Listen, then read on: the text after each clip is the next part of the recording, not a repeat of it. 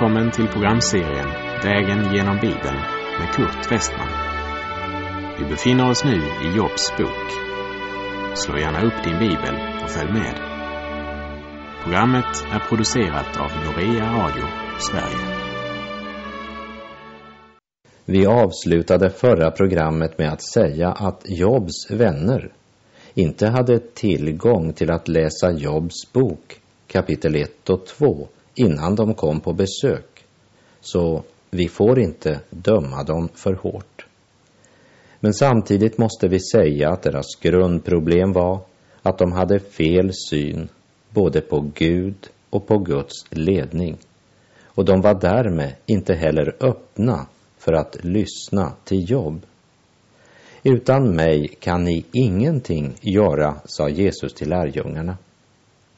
Glömmer vi det kan något som vi gör i den allra bästa avsikt och med det bästa motiv ändå bli något som bara hindrar Gud från att hjälpa en lidande människa. Därför ska både du och jag passa oss och inte dra förhastade slutsatser om varför ting sker eller inte sker. För frågan om varför lidandet är så ojämnt fördelat, det är i högsta grad en olöst gåta. Även om Jobs liv ger oss en glimt av sådant som ofta är förborgade hemligheter så länge vi vandrar här på jorden, så löser det inte lidandets gåta. Och även om Jobs vänner menade väl och hade goda motiv för att komma, blev ändå resultatet av deras besök att de kastade sten på en redan tung börda. Och när vi nu vandrar vidare kommer vi att upptäcka att Job faktiskt fick större svårigheter med sina vänner än vad han hade då hans svårigheter av prövningar var en sak endast mellan honom och åklagaren. Från början av Jobs bok och fram till kapitel 2, vers 11 så har vi läst om hur Job böjde sig till jorden och tillbad när han förlorade all sin egendom och alla sina barn. Trots smärtan och sorgen över barnen så anklagar han inte Gud. Så kommer anklagaren och kastar sig över Job i en ny anfallsvåg. Och där Jobb sitter i askan och skrapar sina sår med en lerskärva, säger han. Om vi tar emot det goda av Gud, ska vi då inte också ta emot det onda? Vid allt detta syndade Jobb inte med sina läppar. Även med svåra bölder från topp till tå, berövad på allt han ägde, så ärar Jobb den ende sanne Gud. Men berättelsen om Jobs liv slutar inte där. Och jag vill att du speciellt ska lägga märke till att fortsättningen av Jobs livsöde börjar i Jobb 2.11 med ett men. I Romarbrevet 15.4 sägs det att allt som tidigare har skrivits, det är skrivet till vår undervisning, för att vi, genom den uthållighet och tröst som skrifterna ger, ska bevara vårt hopp. Den tröst som skrifterna ger, det var tyvärr inte den som dessa tre vänner kom med, utan de kom med den inställningen att de redan visste varför Jobb drabbats av så svåra olyckor och stort lidande. De kom egentligen för att försvara Gud. Kanske är det därför det här avsnittet från kapitel 2, vers 11 börjar med ett men. Vi läser Jobb kapitel 2, vers 11 till och med 13. Men tre vänner till Jobb fick höra om alla de olyckor som hade drabbat honom och det kom så, var och en från sin ort, Elifas från Teman, Bildad från Sua och Sofar från Naama.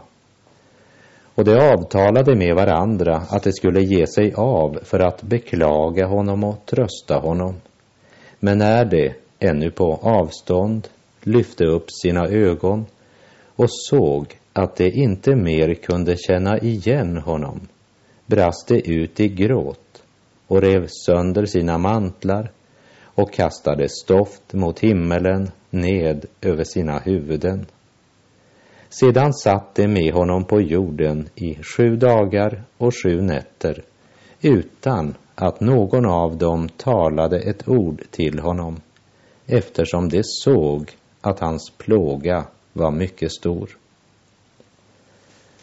De hade hört att deras vän Jobb hade haft många motgångar och svårigheter och från var sin ort kom man nu för att besöka sin vän och trösta honom. Men de hade aldrig kunnat ana hur illa det verkligen stod till.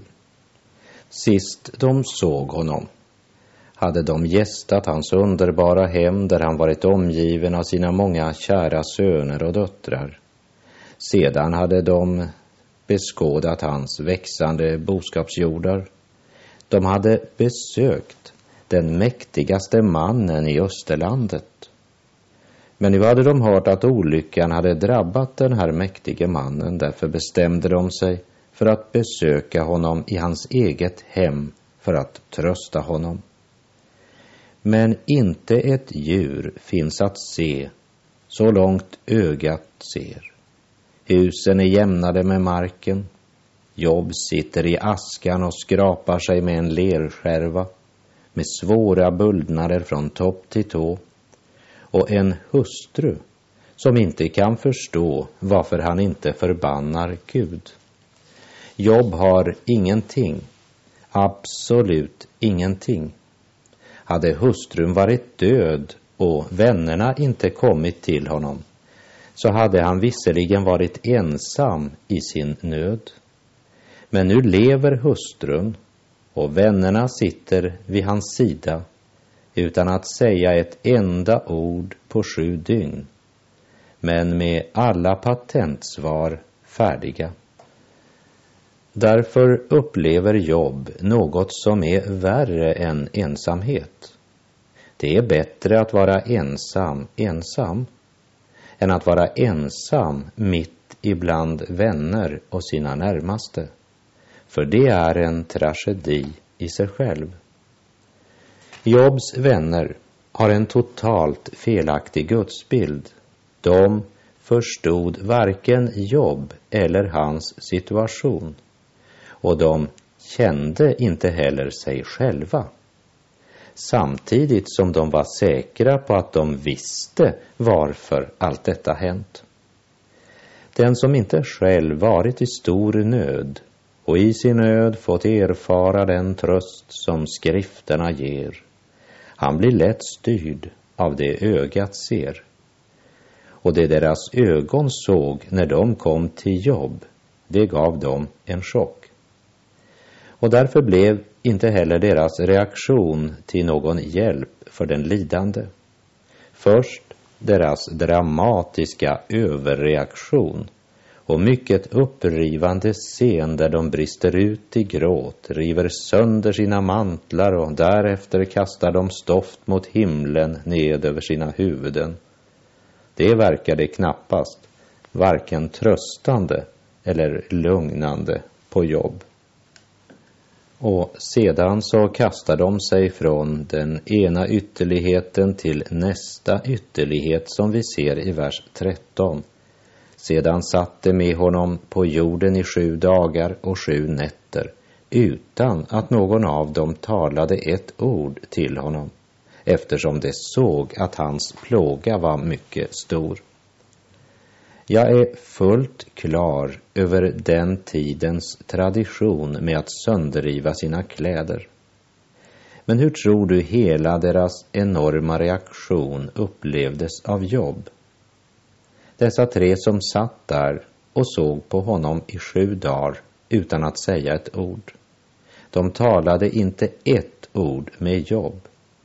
Och det värsta av allt jag tror inte heller att de talade med Gud.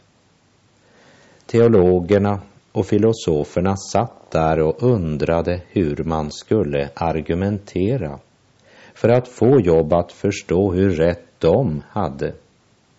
Deras ögon såg och deras förstånd räknade ut att eftersom Gud är rättfärdig så måste Job vara en fruktansvärd syndare som har mött så mycket ont.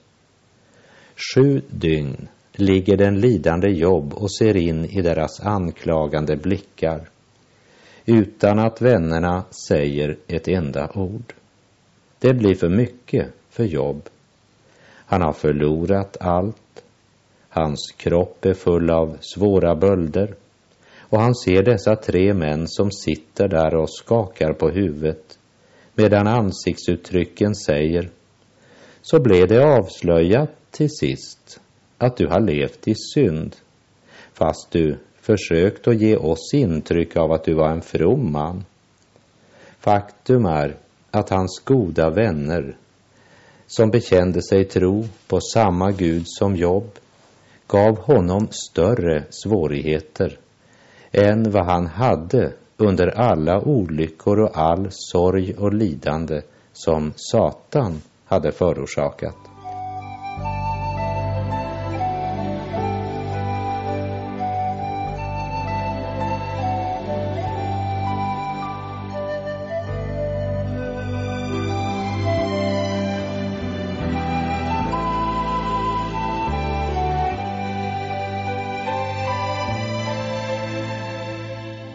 Jobs vänner gav honom alltså större svårigheter än alla olyckor och all smärta åklagarens anfall givit honom.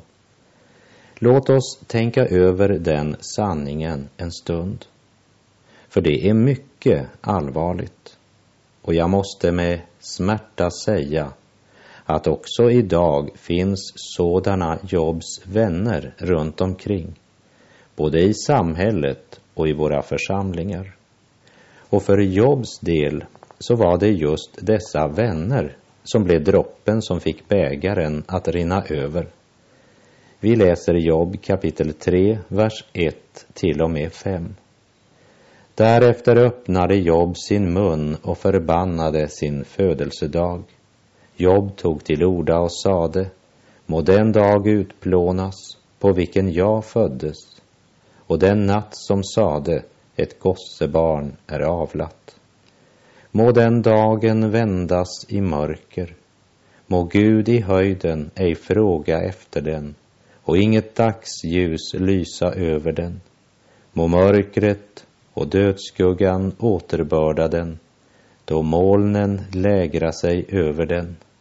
Må allt som kan förmörka en dag förskräcka den.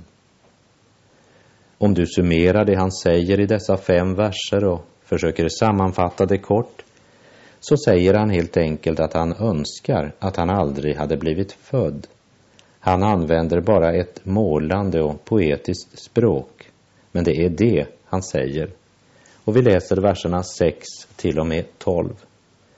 Den natten må gripas av tjockaste mörker, ej må den få fröjda sig bland årets dagar, Inget rum må den finna inom månadernas krets. Ja, ofruktsam må den natten bli. Aldrig må jubel höja sig under den. Må den förbannas av dem som besvärjer dagar, av dem som förmår mana upp Leviatan. Må dess grynings stjärnor förmörkas. På ljus må den vänta utan att det kommer.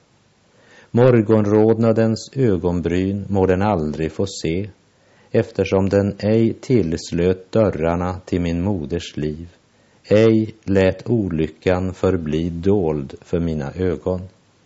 Varför fick jag ej dö strax i moderskötet, förgås när jag kom ut ur min moders liv?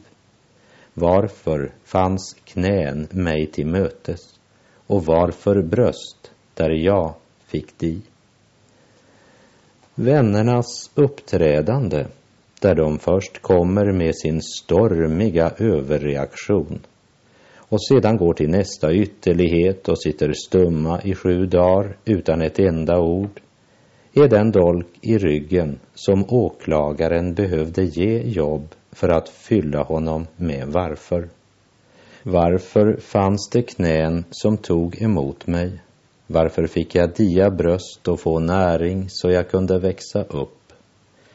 Åklagaren älskar att föra oss in i en attityd som aldrig löser några problem och inte förändrar någonting. Med hjälp av Jobs vänner har Satan nu fått jobb totalt upptagen av en enda fråga. Varför har detta hänt? Och från detta ögonblick är han fixerad vid svaret på denna fråga istället på att vara fixerad vid Gud som tidigare. Och kom ihåg att det är inte det Gud har tillåtit i Jobs liv som har knäckt honom. Men till den avgörande dolkstöten använde Satan tre män som så starkt ivrade för sanningen att de i sanningens namn blev sanningens fiender. Och det leder Jobb till att säga att han önskar att han aldrig blivit född. Vi läser vers 13 till och med 16. Hade så inte skett låg jag nu i ro. Jag fick då sova, jag njöt då min vila vid sidan av konungar och rådsherrar i landet, män som byggde sig palatslika gravar. Ja, vid sidan av förstar som var rika på guld och hade sina hus uppfyllda av silver. Eller var jag inte till, likt ett nedgrävt foster, lik ett barn som aldrig fick se ljuset? Där har ju det ogudaktiga upphört att rasa, där får det uttröttade komma till vila. Där har alla fångar fått ro, de hör där ingen pådrivares röst. Små och stora är där varandra lika. Trälen har där blivit fri från sin herre. Även om Job, både i det här talet och i flera senare tal, gör många uttalanden som inte är riktiga så säger han aldrig något som ger uttryck för att han önskar bryta förbindelsen med sin Gud. Här i kapitel 3 möter vi två klara önskemål från Job. Det första är att han aldrig hade blivit född. Men nu är han född ändå. Den andra önskan är att han hade dött när han föddes. Det är hans två önskemål och han finner ingen utväg i sin gränslöst djupa nöd omgiven av tre stenkastare. Som någon har sagt, med sådana vänner så behöver man inga fiender.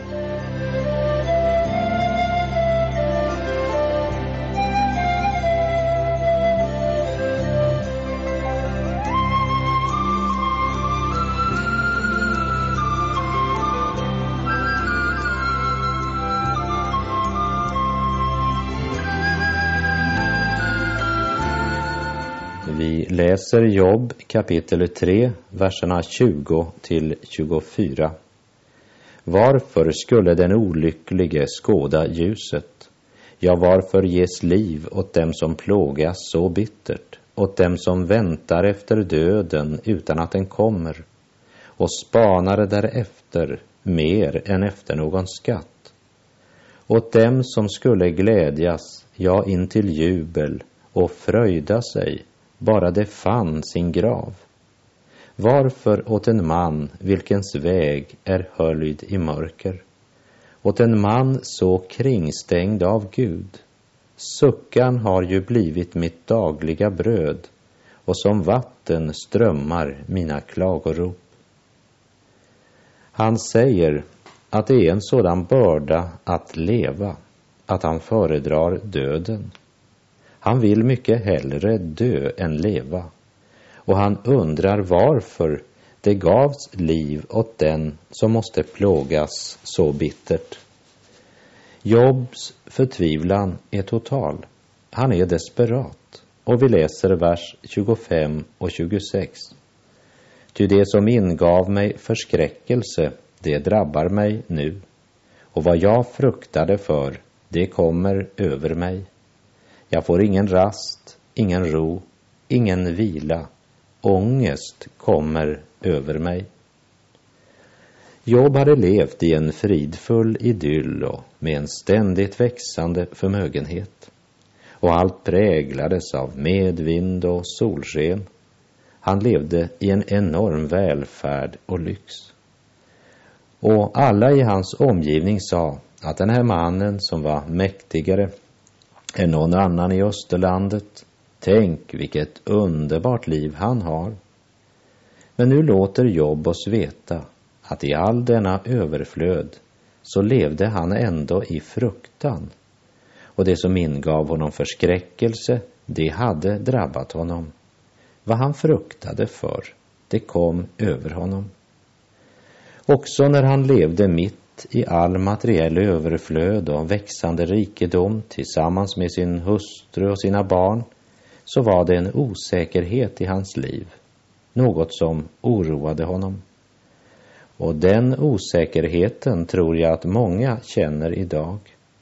De fruktar för att ett eller annat fruktansvärt ska hända dem. Och vårt problem är att vi tecknar en fullvärdesförsäkring istället för att gripa de uträckta händer där frälsaren tecknat oss. Vi borde använda Guds ord som vår helförsäkring istället för att söka tryggheten i allt möjligt annat. Vi behöver finna vila i Guds ord. När vi läser här i Jobb kapitel 3 så kan man nästan få det intrycket att Jobb har förlorat tron, men det har han inte. Men det är en förtvivlad klagan av en man som måste tömma livets bittra bägare helt till botten och han förstår inte varför. Och denna bittra, förtvivlade monolog uttalar han i sina tre vänners närvaro. Till skrivbordsteologernas fasa. Det poetiska språket är ett enda skrikande varför, men Jobb har inte något svar. Det har faktiskt inte hans tre vänner heller, men de tror att de har svaret. Och det är både deras och Jobs olycka. Problemet med de tre vännerna som kom till Jobb för att trösta var att deras tro inte var skriftenlig. Och därför hade de en felaktig uppfattning både av Gud och av Jobb och av lidandets problem. Den Gud som uppenbarar sig i skriften är sann Därför är också den tröst som skrifterna ger sann. Och den kan bara gripas i tro. Att tro, det är att ha en sann och levande föreställning om Gud. Den saknade dessa tre tröstare. Kanske deras teoretiska kunskap om Gud var större än Jobs men ser du, Job han umgicks personligen med Gud och kände Guds väsen genom sin personliga relation med Gud. Men vännerna som först överreagerade och sen kastade sig i andra diket och satt totalt stumma i sju dygn, det var den dolk i ryggen som fick jobb att bli totalt upptagen med frågan varför har detta hänt? Och det är väl tyvärr det de flesta av oss blir när vi möter stora prövningar. Men vi grubblar kanske inte alls lika mycket över varför det går oss så väl eller varför vi har det så bra. Dessa tre tröstare som inte hade ett enda ord att säga på sju dygn får nu höra Jobs förtvivlade varför och då blir de plötsligt ganska talföra. Och man har en känsla av att de strävar febrilt med att hitta nog många fel och brister i Jobs liv för att med det kunna rättfärdiga Gud. De tre tröstarna har ett stort problem med Jobs lidande. De tror att deras uppgift är att försvara Guds rättfärdighet.